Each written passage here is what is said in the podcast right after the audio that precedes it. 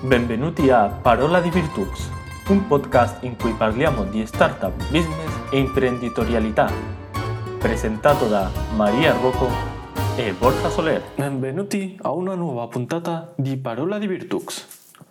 Oggi parleremo di come ottenere finanziamenti per la tua startup. Prima di tutto, di cosa parleremo oggi?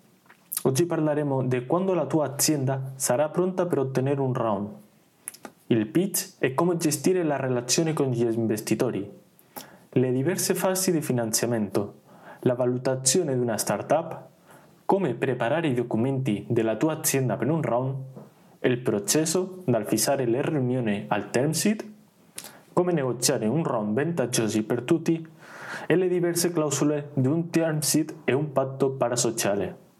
Ma prima di tutto, tutte le startup si devono finanziare? È possibile ottenere una società che fattura milioni senza finanziamenti esterni e questo l'hanno fatto imprese come MailChimp e tante altre imprese della Silicon Valley e degli Stati Uniti e anche d'Europa. Per finanziare la tua startup ci sono due opzioni, una senza cedere percentuali della società oppure due cedendo percentuali di questa. Le imprese che non fanno ricorso ai round di finanziamento crescono in modo organico in base ai propri preventi, ai prestiti bancari oppure ai risparmi personali dei soci investiti nella società. Viceversa, nel caso in cui i soci cedano una percentuale dell'assetto proprietario della propria impresa, faranno ricorso ai round di finanziamento. Questi ultimi costituiscono gli strumenti per finanziare le imprese che non dispongono di sufficienti risorse economiche da reinvestire nella crescita dell'impresa, derivanti dai rapporti con i propri clienti, oppure che desiderano ottenere una crescita più veloce. Le società che faranno ricorso ai round di finanziamento solitamente riscontrano perdite nel breve e medio termine. Superata questa fase, se l'impresa ha successo, i benefici nel lungo periodo possono aumentare molto di più rispetto a quelli conseguiti dalle imprese che non fanno ricorso ai round di finanziamento, anche se non è sempre così. Come diciamo, MailChimp non ha fatto eh, un round di finanziamento e ha cresciuto molto veloce e a, e a livelli tanti tanti grossi. Quali sono le differenti fasi di finanziamento di una startup? Durante la vita di una startup dobbiamo prepararci ad affrontare diver- differenti round di investimento. In ogni fase troveremo differ- diverse tipologie di investitori che sono alla ricerca e quindi ci chiederanno informazioni differenti. È intuitivo supporre che nei round iniziali ci verranno richieste molte meno informazioni rispetto a quelli successivi. Il procedimento solitamente è il seguente. Prima ci sta l'investimento iniziale dei soci fondatori, dopo abbiamo le 3 F, Family, Friends and Fools, e dopo l'investimento dei Family, Friends and Fools abbiamo il contatto con i Business Angels. I business angels si tratta di persone che teoricamente hanno la funzione di aiutare gli imprenditori grazie ai loro contatti e alla loro personale esperienza. Dopo fare un round di finanziamento con i business angels abbiamo le ronde seed. La ronda seed è la prima ronda professionale in cui entrano i primi venture capital e dopo fare una ronda seed che mm, normalmente è tra i 500.000 euro abbiamo le serie A, le serie B, le serie C, serie D, E, F, eccetera. In ogni round di finanziamento dovremo cedere una parte della nostra società agli investitori. Ma a quanto ammonta solitamente questa percentuale? Si tratta di una misura che varia a seconda dell'impresa. Generalmente si soliti considerano un 10% in le 3F, Family, Friends and Fools, un 15% per i Business Angels e tra il 15 e il 25% per il round di finanziamento dei Venture Capital. Si deve considerare più frequente la richiesta del 25% che del 15%. Bisogna avvertire che, come è stato già detto, Non si tratta di una regola e potrebbe accadere che la tua società debba cedere una percentuale maggiore o minore, a seconda del modello e del livello di sviluppo del tuo business. Quali sono le diverse opzioni per concludere con successo un ciclo di finanziamento? Abbiamo, come abbiamo detto, le tre F che sono, sono Family, Friends and Fools. I tuoi amici, la tua famiglia sono i primi investitori che devi cercare, primi, le prime persone che investiranno nella tua impresa. E dopo abbiamo i business angels, che sono investitori privati con un'alta capacità economica che preferiscono investire il proprio denaro in nuove imprese in cambio di una percentuale dell'assetto proprietario. Normalmente si tratta di imprenditori o impresari che svolgono questa attività da lungo tempo e con successo la presenza, la presenza di questa categoria di persone nella tua società può certamente apportare di più di quanto potrebbe fare il loro denaro. Saper scegliere bene un business angels può determinare l'apporto nella tua impresa di molto più che un mero investimento di capitale. Questi invertono nei round di finanziamento iniziale, fase pre-seed, seed e a volte serie A, quando il rischio dell'investimento è molto alto Dopo abbiamo anche il crowdfunding. Il crowdfunding si tratta di piattaforme online come Mama Crowd dove potrai pubblicare il tuo round di finanziamento. Sono ideali, sono ideali perché si tratta di una vetrina che offre un'importante visibilità e potrai arrivare a molte persone. Il crowdfunding si realizza riunendo molti investitori che vogliono finanziare in maniera più o meno significativa la tua impresa o idea. Ognuno di questi investitori avrà una percentuale della società, proporzionale a quanto investito. Non devono necessariamente essere investitori professionali e il rapporto con loro non sarà così diretto come con un business angels o un venture capital. Per questa ragione difficilmente potranno apportare alla società molto più che denaro. Dopo abbiamo gli acceleratori e incubatori che sono gli acceleratori incubatori? I programmi di accelerazione e incubazione potrebbero essere definiti come università per imprenditori. Queste strutture normalmente stabiliscono un periodo di tempo, si parte da alcune settimane fino ad arrivare a diversi mesi, durante il quale si lavora con un gruppo di mentori per sviluppare l'impresa e evitare futuri problemi.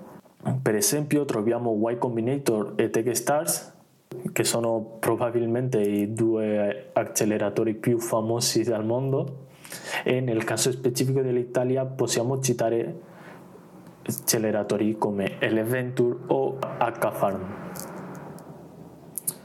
In cambio, del periodo di formazione durante il quale vengono messi a disposizione esperienza e contatti in favore del progetto, gli acceleratori chiederanno una percentuale della tua società, che solitamente varia tra il 5 e il 10%. Alcune di queste investono denaro anche nei progetti propri, sebbene non si tratti di una caratteristica comune a tutte. Che differenza c'è tra un acceleratore e un incubatore? La differenza consiste sostanzialmente nel tempo di vita del tuo progetto. Nel caso degli incubatori è possibile entrare solo con un'idea definita, mentre in un acceleratore viene richiesto che già sia stato realizzato un MVP, un Minimum Viable Product. Dopo abbiamo anche Venture Capital, che i venture capital sono aziende di investimento no? professionale che invertono in startup che si trovano nel early stage o mid stage. Queste società investono solo in imprese che possono avere una crescita di tipo esponenziale nel lungo periodo.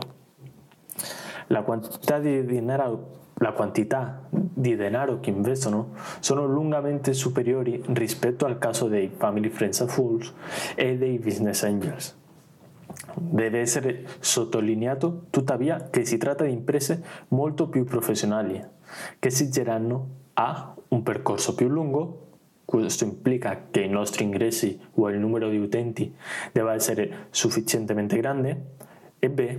un maggior numero di documenti, metriche e un piano di finanziamento molto dettagliato. E per ultimo abbiamo gli aiuti pubblici. Infine, quando desideriamo chiudere con successo un round di finanziamento, possiamo fare uso degli aiuti pubblici il governo mette a disposizione delle società innovative alcune risorse che possono essere utilizzate per dare impulso alla crescita delle start-ups nel paese. Potete trovare maggiori informazioni alla pagina web del governo di ogni città. Ma quando la tua azienda sarà pronta per ottenere un round? Non c'è un momento definito scientificamente in cui sapremo che siamo pronti per ottenere un finanziamento o non siamo pronti.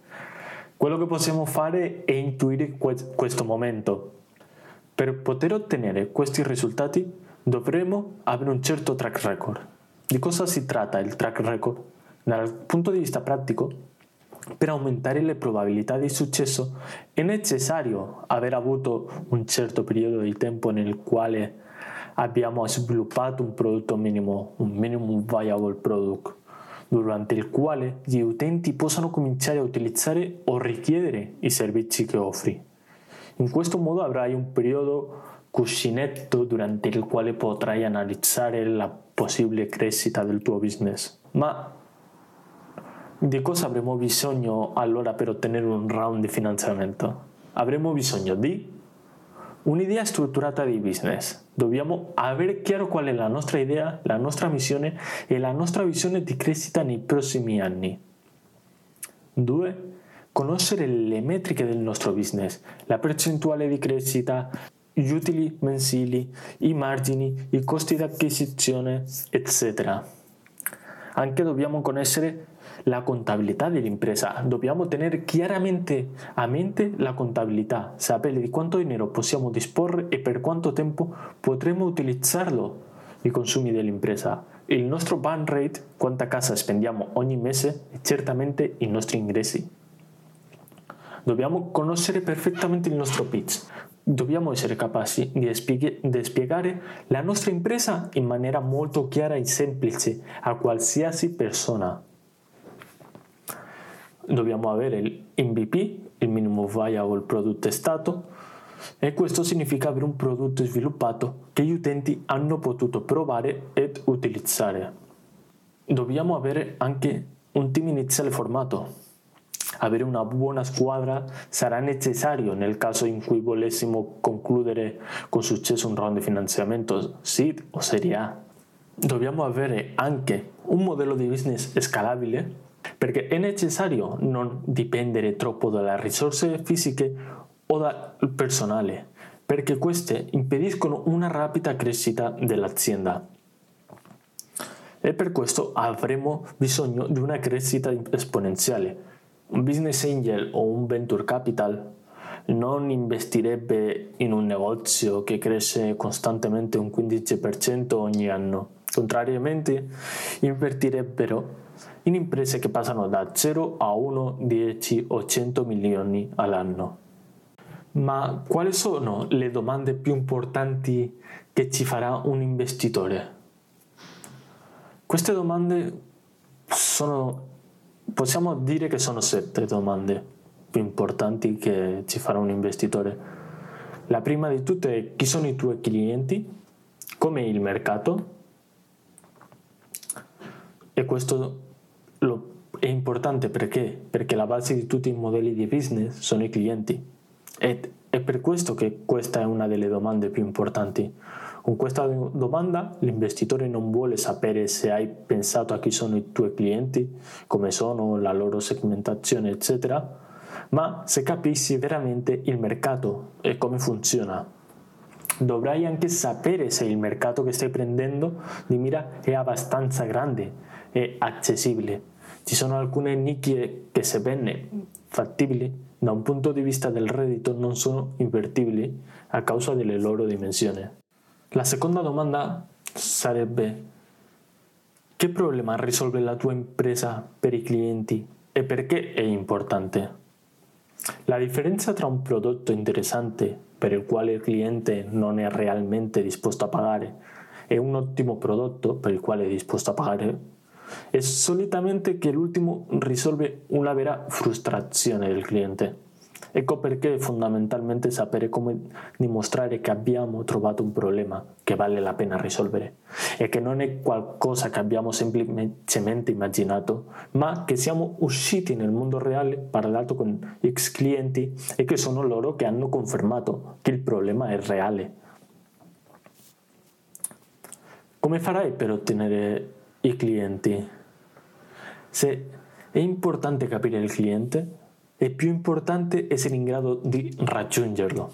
Ecco perché uno degli aspetti più importanti per qualsiasi investitore è la strategia di arrivo al mercato delle start-up. Non solo perché il successo della tua azienda dipende davvero da quello, ma anche perché è uno dei modi migliori per vedere se la tua startup sa cosa sta parlando o meno. Ecco perché fondamentalmente che voi abbiate chiaro come raggiungere il cliente e soprattutto che possiate dimostrare che la strategia di acquisizione del cliente funziona.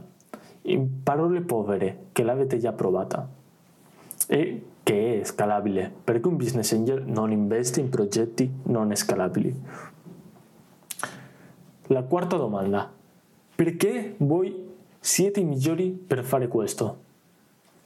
Usando una frase che mi piace molto, L'importante è l'autista e non la macchina da corsa.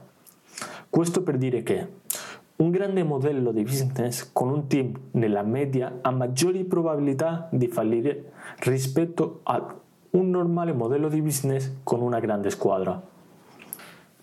È fondamentale mostrare un team equilibrato e complementare e con una conoscenza del mercato in cui si va a competere e oltre gli aspetti più formali è importante trasmettere gli elementi intangibili come il senso di urgenza e motivazione della squadra o il suo impegno nei confronti del progetto. Infine, non dimenticare di spiegare chi detiene le partecipazioni sociali e con quali percentuali. E se hai un team esperto di consulenti o mentori, molto meglio. La quinta domanda potrebbe essere cosa vi rende diversi dagli altri. E la concorrenza? Uno degli aspetti più complicati da dimostrare è quello che viene spesso chiamato differenziazione, ovvero ciò che ti rende speciale dal punto di vista dei clienti e che soprattutto crea ostacoli alla concorrenza, perché rende più difficile copiare il tuo modello di business, entrare nel mercato, eccetera. Si tratta di un elemento chiave in un processo di investimento. La sesta domanda, quali sono le previsioni economiche? Davvero pochissimi investitori credono a quanto hai detto che fatturerai in futuro. Gli elementi clave che un investitore guarda davvero in un Excel sono che hai dato la stessa o più attenzione al reddito rispetto alle spese e che queste si evolvono naturalmente. Dimentica la formula aumento del 15% del reddito mensile che le spese siano coerenti con il reddito. Se dici che nel mese 5 riceverai un miliardo di clienti che ti daranno x migliaia di euro, ci deve essere una partita di spese commerciali o di marketing che te lo giustifichi. Altra cosa che guarderanno sarà che i numeri mostrati siano coerenti con il piano di esecuzione e che le linee degli ingressi non sono troppo diversificate. L'ultima domanda sarebbe di quanti soldi hai bisogno? In cosa stai spendendo il, il denaro? Se consideri che la vostra azienda valga un milione, valutazione premoni, qualcosa che sembra quasi uno standard, e chiedi 100.000 euro agli investitori in cambio del 9% della società, dovrai giustificare molto bene cosa ti hai Cosa ti ha portato a decidere che la tua azienda vale un milione di euro? È altresì fondamentale rendere molto chiara la destinazione dell'investimento, cioè l'uso dei fondi ricevuti e non dimenticare mai che il denaro dell'investitore deve essere sempre investito per rendere l'azienda più grande e più preziosa, non per pagare gli stipendi. Molti investitori chiederanno anche quanti soldi hai ancora in casa, circostanza che gli darà un'idea del tempo che puoi resistere senza investimento, una variabile importante quando si negozia. Arriviamo al punto del pitch deck. Il punto chiave da ricordare qui è che i fondatori dovrebbero sforzarsi di essere chiari e concisi. Questo non è il posto giusto per scrivere un trattato sul tuo mercato o filosofia mondiale. La semplice verità è che non ci sono molti dettagli significativi da esplorare per la maggior parte delle compagnie nella fase seed. Quando i fondatori fingono che ci sia, le loro storie si confondono e gli investitori si perdono. Il pitch deck dovrebbe includere queste diapositive. Il titolo della pagina, problema, soluzione, esecuzione, mostra come stai eseguendo l'idea e come stai guadagnando clienti, le metriche, mostra le metriche più importanti della tua attività, il modello di business, come guadagni soldi e quali sono le tue entrate, il tuo vantaggio competitivo, cosa ti rende così speciale e perché sei migliore dei tuoi concorrenti, la crescita futura, come sarà il business in un futuro? A quale punto aspiri di arrivare? La squadra? Qual è la tua squadra e cosa hai fatto prima? E cosa ti serve? Cosa stai cercando e per cosa utilizzerai questi fondi? La valutazione di una startup. Il modo di valutare un'azienda in una serie seed è molto diversa di una serie A o B. In realtà non esiste un metodo standard generalmente accettato. Il modo di vederlo varierà nel tempo che l'azienda matura e quindi vale la pena di comprendere prima le diverse fasi di ciò che chiamiamo startup finché non diventa un business sostenibile. Alla fase seed, all'inizio di una startup, gli imprenditori con una semplice idea imprenditoriale e una piccola squadra molto probabilmente avranno accesso ai finanziamenti Friends, Families and Fools e ai più avventurosi Business Angels. La principale complessità in questa fase è che non ci sono metriche o attività reali per essere in grado di confrontarsi con altre startup, né alcun piano commerciale credibile da prendere sul serio. Per valutare una startup alla fase seed, gli aspetti più rilevanti da considerare sono il cash che si deve raggiungere per ottenere il prodotto finale e la diluzione dei fondatori. Nella fase early stage, una volta che l'azienda abbia lanciato un minimum viable product e abbia raggiunto le metriche di acquisizione iniziale e in alcuni casi monetizzazione, l'azienda potrà attrarre più investitori professionali, business angels, early venture capital, eccetera in questa fase il modo più comune di considerare la valutazione sarebbe una combinazione delle seguenti metodologie. La prima è la dilution approach, equilibrio tra i fondi necessari nei prossimi mesi e la diluzione dei fondatori, normalmente tra il 20 e il 25%. Se la società aumenta di un milione di euro, la pre-money valuation dovrebbe essere compresa tra 3 milioni di euro e 4 milioni di euro. E il secondo metodo è il Venture Capital Method, in base all'obiettivo di ritorno sull'investimento di un investitore specifico, rettificato in base alla diluzione attesa proveniente dai round futuri. In fasi posteriori dove sono le serie A, serie B, serie C, una startup che raggiunge una serie A, per esempio, haya raggiunto alcune pietre miliari in termini di prodotto, scala ed efficienza di marketing, che danno una migliore indicazione del valore, rendendolo paragonabile ad altre aziende.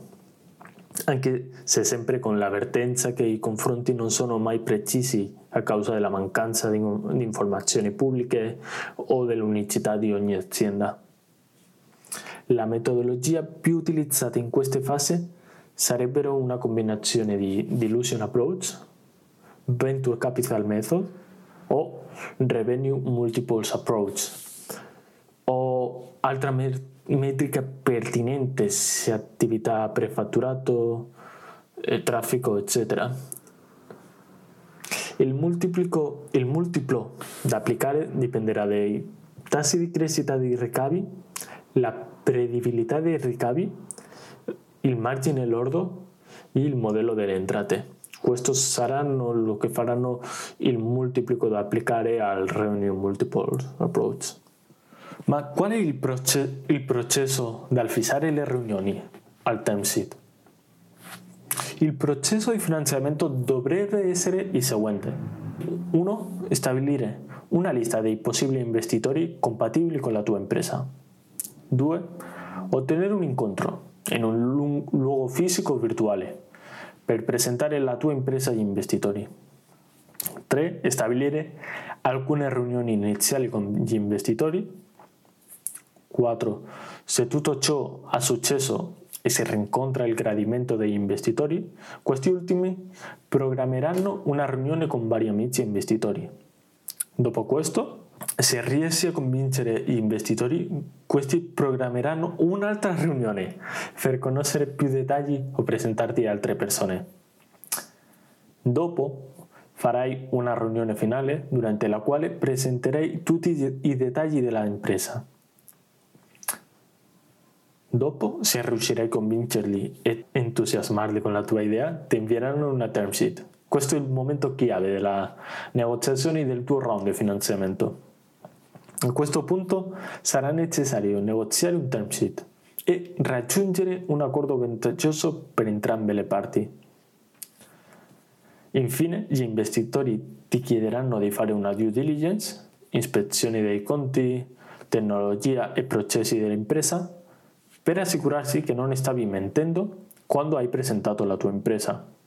E per ultimo il denaro viene versato sui conti bancari. Chiudere con successo un ciclo di finanziamento è un'attività che richiede molto tempo e sforzo. Per queste ragioni devi pianificarla molto bene e dedicarle il tempo necessario in quanto, nel caso contrario, potrebbe accadere che tu abbia investito il tuo tempo facendo le cose male e senza ottenere alcun risultato. Non considerare il round di finanziamento come l'unico modo per far sopravvivere la tua startup.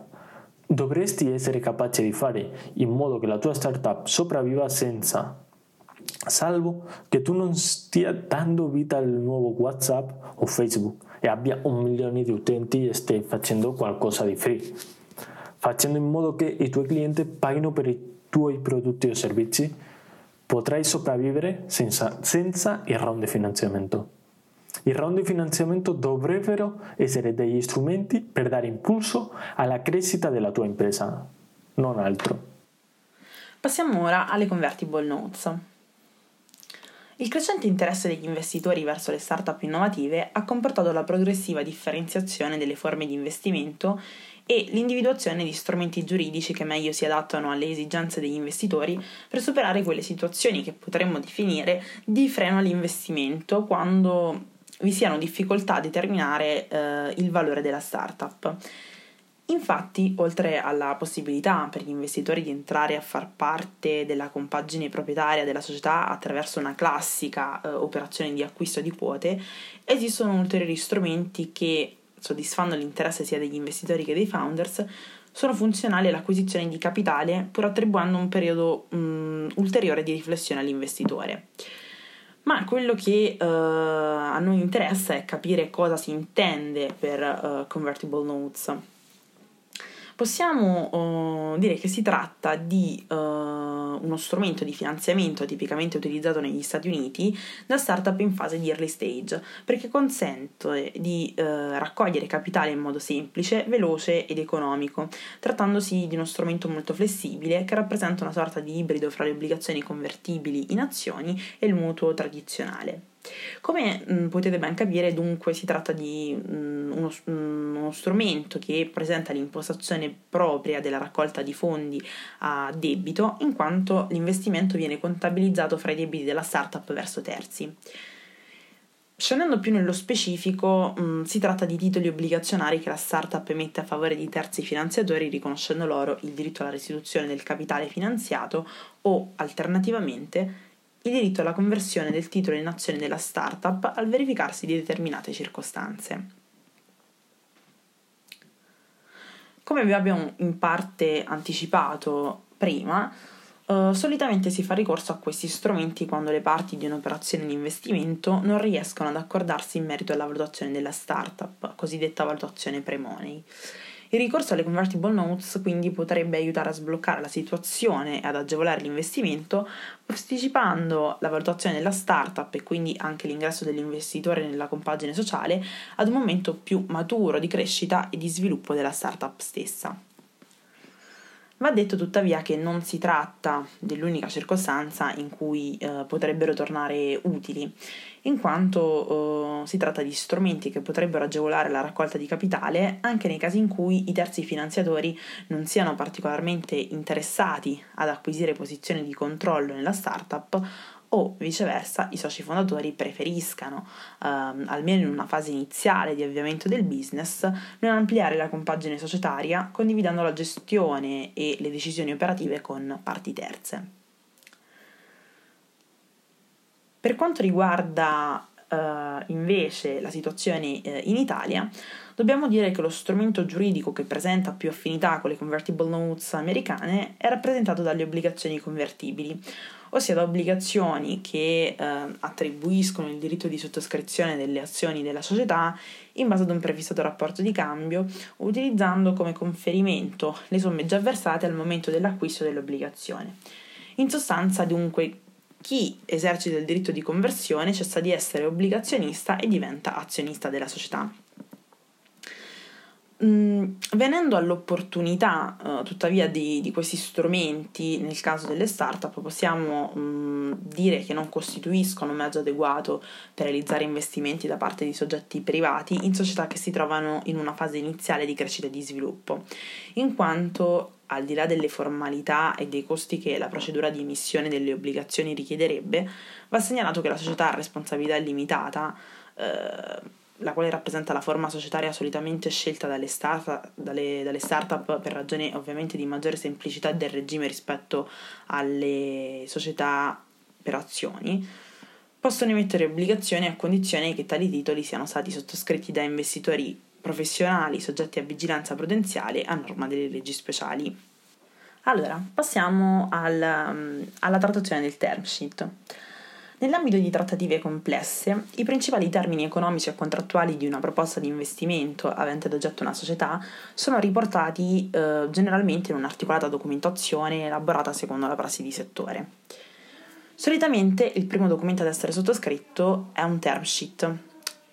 Si tratta di un documento che, benché in generale non abbia effetti vincolanti in virtù della fase negoziale in cui viene redatto, della sua specifica eh, funzione, eccezione fatta per alcune previsioni, costituisce la base di partenza per elaborare il compendio contrattuale per l'investimento, in quanto si tratta di un documento che riassume i principali punti del negoziato da svolgere.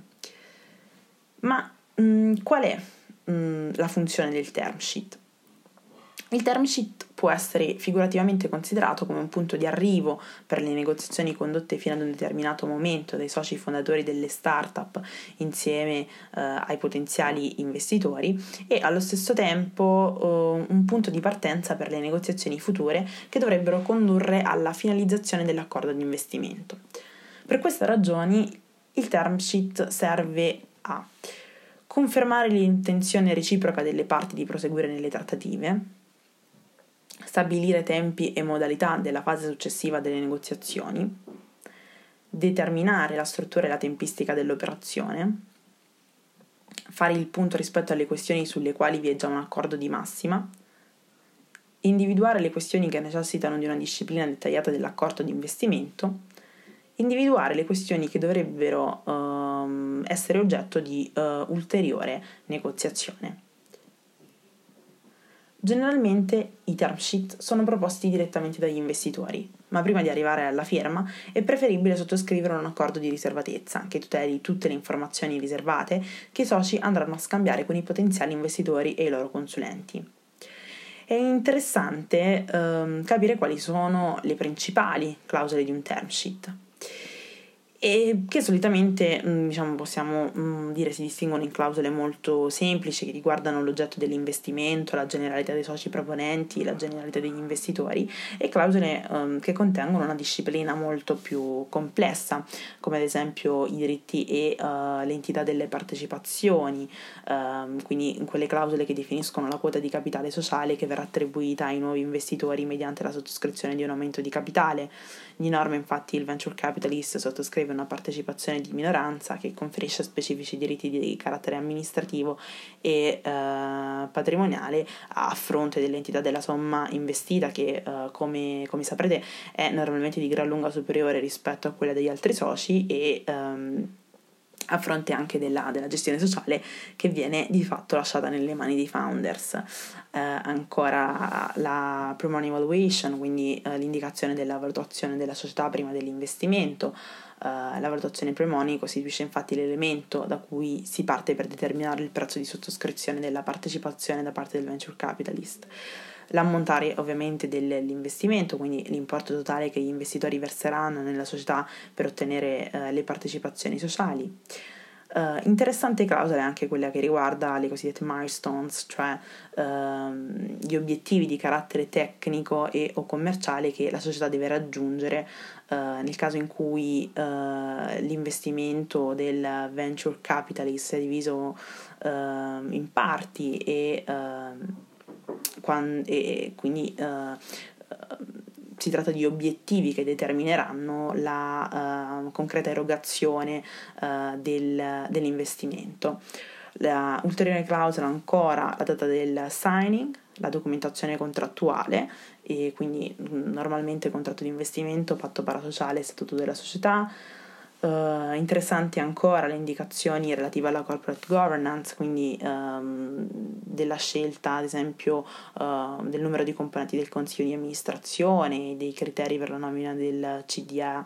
Um, e solitamente al venture capital possiamo, possiamo dire è riconosciuto il diritto di nomina di un determinato uh, numero, che in genere è minoritario, di componenti del consiglio di amministrazione della società e del collegio sindacale se presente. Ancora ehm, clausole ehm, di estrema importanza riguardano anche i diritti di informativa, quindi ehm, il monitoraggio dell'investimento da parte del venture capitalist ehm, necessita la condivisione eh, di um, informazioni concernenti la situazione finanziaria e l'andamento del, del business. Eh, normalmente infatti vengono chiesti ad esempio dei reports mensili eh, o trimestrali eh, contenenti eh, gli aggiornamenti sulle voci di conto economico e sulla posizione finanziaria della società. Uh, una clausola che um, desta sempre molto interesse è quella della, della cosiddetta exit, quindi della procedura di disinvestimento, uh, in quanto l'investimento del venture capitalist normalmente è limitato nel tempo, in una media di, di 5 anni, ed è finalizzato al conseguimento di un capital gain, quindi uh, di, di, un vantaggio attraverso la cessione della partecipazione detenuta. Ancora uh, il diritto di prelazione.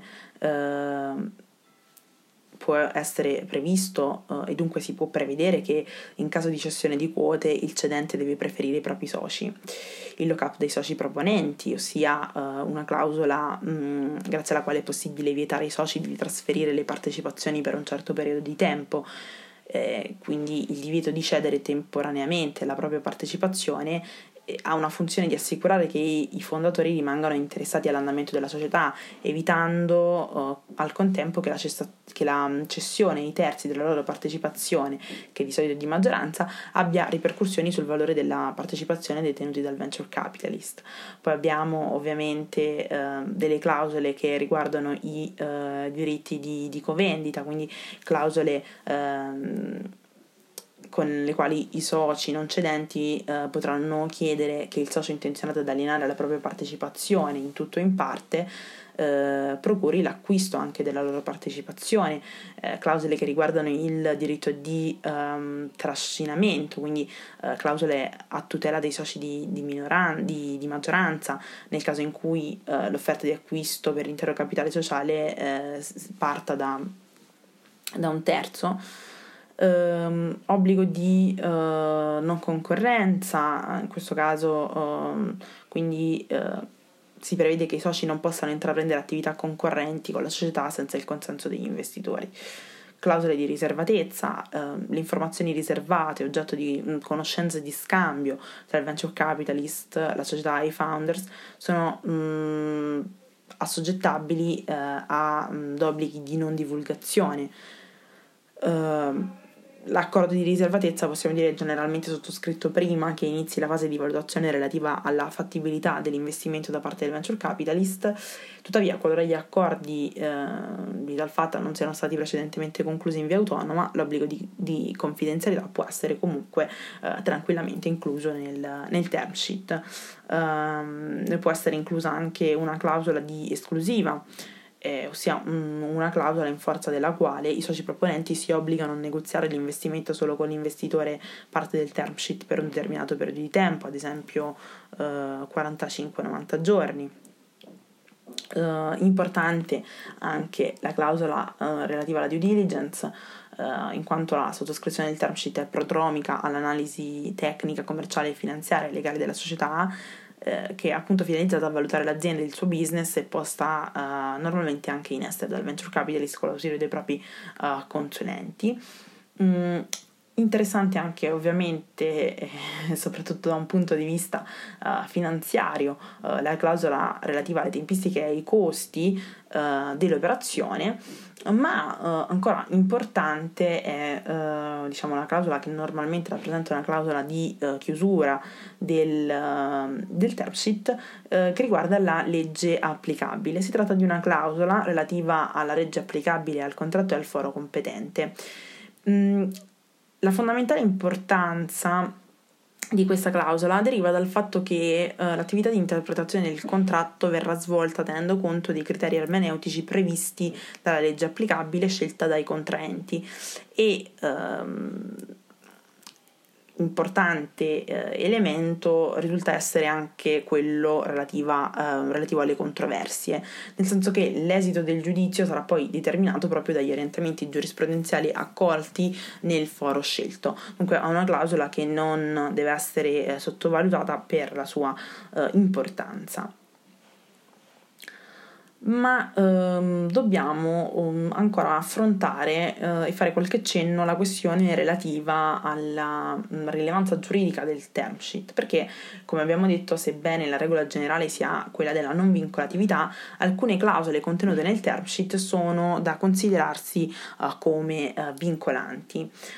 Uh, nello specifico, normalmente, guardando alla prassi, vengono considerate vincolanti la clausola di riservatezza, la clausola di, uh, esclu- di, di esclusiva, e quindi la cosiddetta clausola no shop, uh, la clausola relativa ai tempi e ai um, costi della, dell'operazione e quella um, che abbiamo detto essere normalmente clausola di chiusura relativa alla legge applicabile e al foro competente.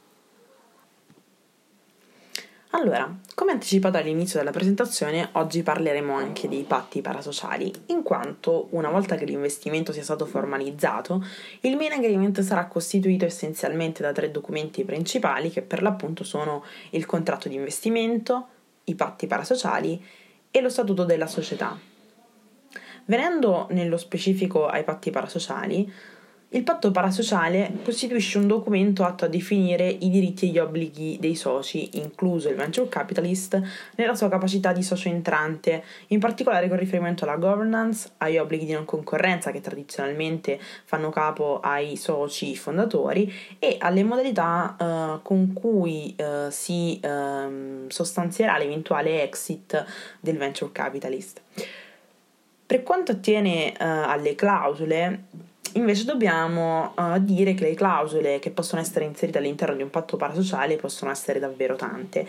E le principali uh, sono in genere uh, ovviamente quelli, ri, quelle riferite ai, al, ai dati della società, ai dati dei partecipanti, ma uh, sovente si um, ritrovano anche clausole relative agli organi societari, in genere si fa uh, sempre riferimento uh, a, al, all'organo amministrativo.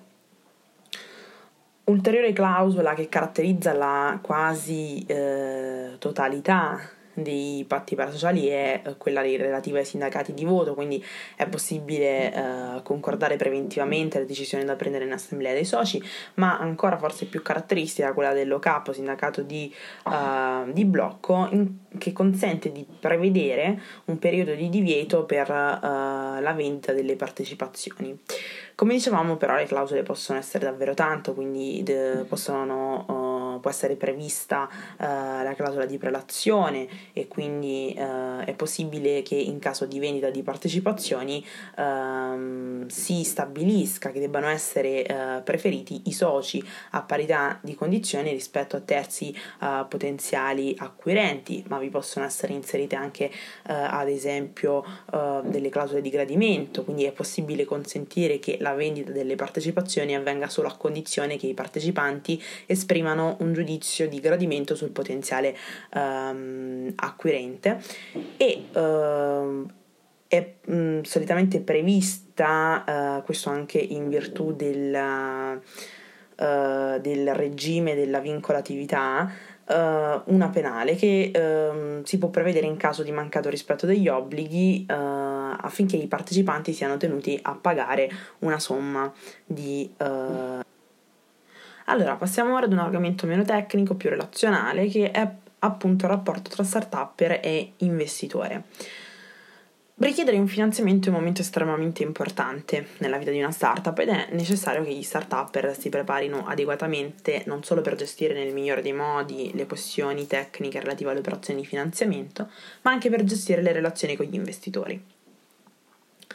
Prima di essere investitori, infatti, coloro che sono disposti a mettere denaro nella vostra società sono persone e come tutte le persone hanno delle impressioni, delle percezioni che possono essere più o meno in linea con i dati più che positivi che gli state mettendo a disposizione.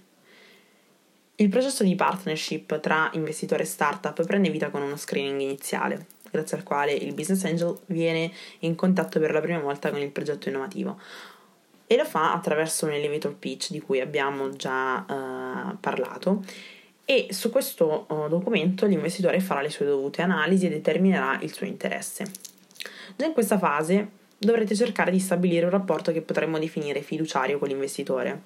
Dategli prova della vostra affidabilità e della vostra capacità di fare lavoro di squadra. Però attenzione, dovete essere pronti non solo a parlare ma anche ad ascoltare.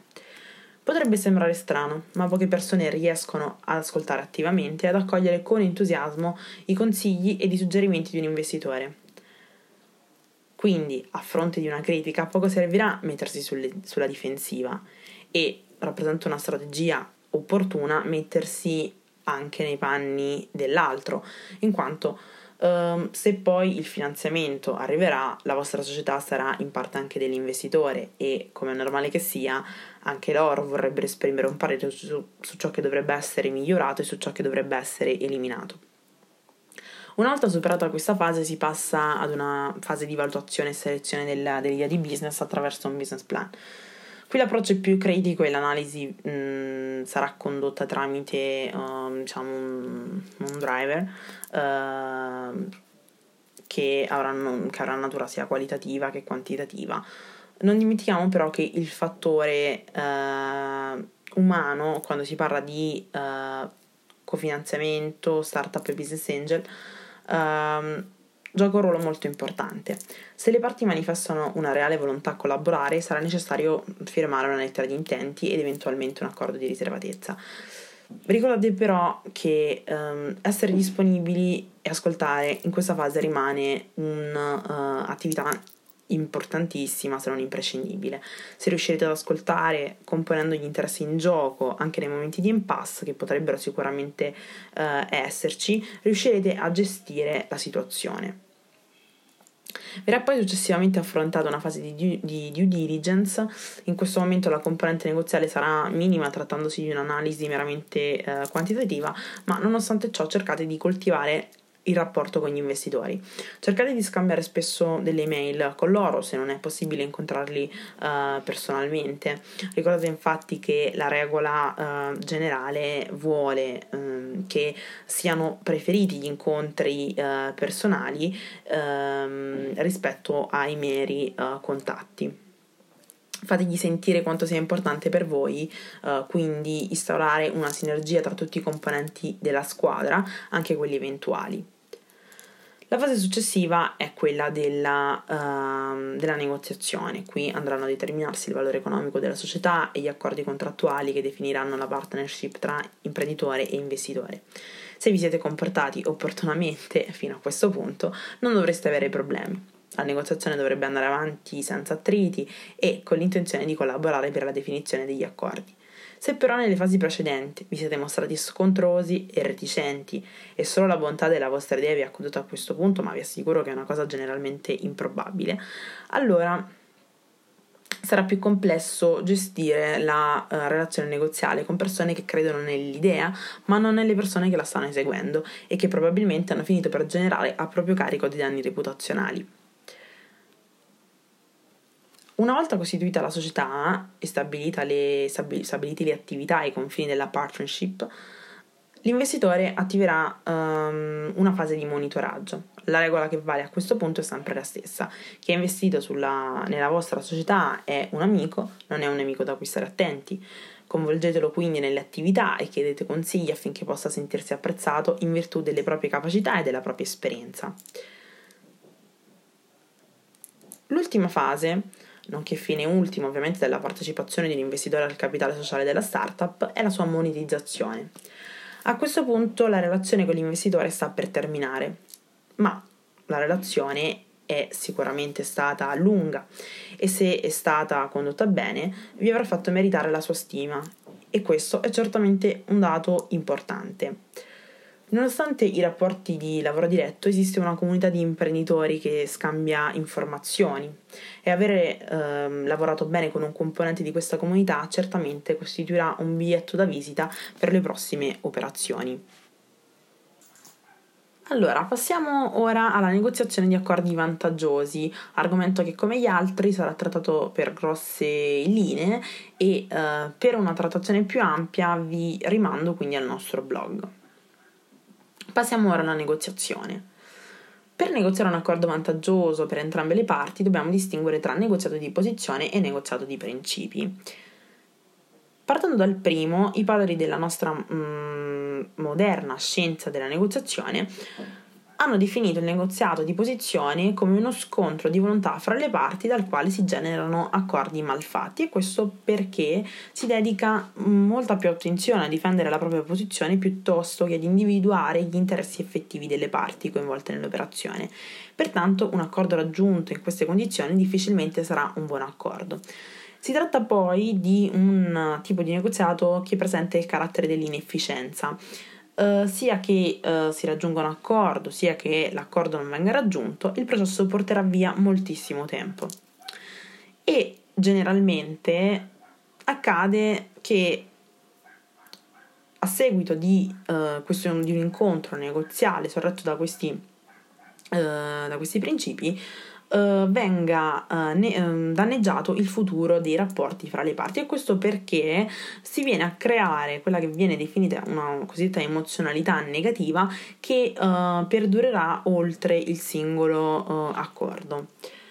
Nella negoziata di posizioni, quindi, le parti tendono a prendere una data posizione, posizione che verrà generalmente assunta sulla base sia di elementi emotivi, sia tenendo conto di una variabile che non sceglieremo, che sarà tendenzialmente il prezzo o il tempo. A seguito um, della determinazione della propria posizione, si cercherà di difendere la spada tratta senza manifestare alcun tipo di apertura nei confronti dell'altra persona e nel momento in cui ci si accorgerà che la negoziazione non uh, porterà ad alcun accordo, si tenderà a fare uh, reciproche concessioni sulla base esclusivamente dell'unica variabile che abbiamo individuato, quindi tendenzialmente sul prezzo. Il negoziato di posizione non richiede una lunga preparazione e ha come risultato un compromesso um, a cui si giunge sostanzialmente perché sospinti dalla necessità di arrivare ad un accordo. Il risultato sarà quindi un accordo sempre poco soddisfacente rispetto a quello che avrebbe potuto essere. Ma se vogliamo raggiungere uh, un accordo soddisfa- soddisfacente per entrambe le parti, qual è il metodo uh, che deve, deve essere preferito?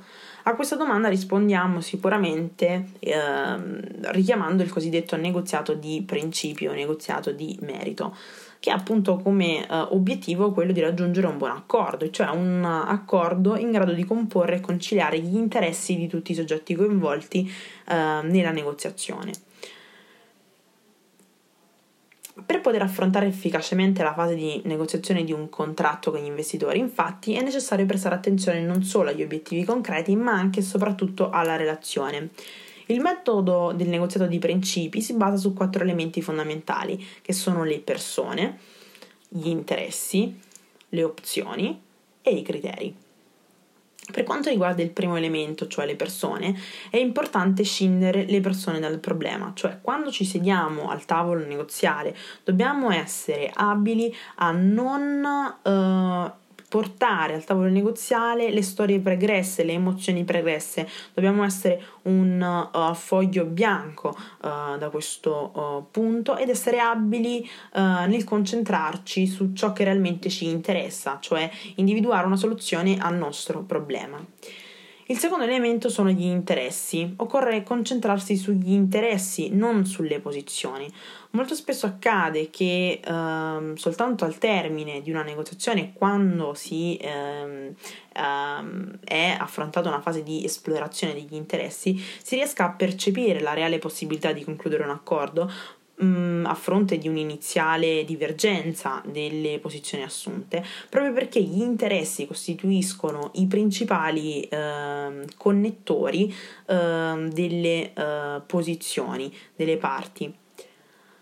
Terzo elemento, le opzioni occorre generare una gamma di uh, possibilità prima di decidere cosa fare. Questo ci consentirà di uh, proporre um, numerose soluzioni all'altra parte um, e quindi di aumentare uh, le probabilità che una nostra richiesta venga accolta perché uh, confacente anche agli interessi dell'altra parte.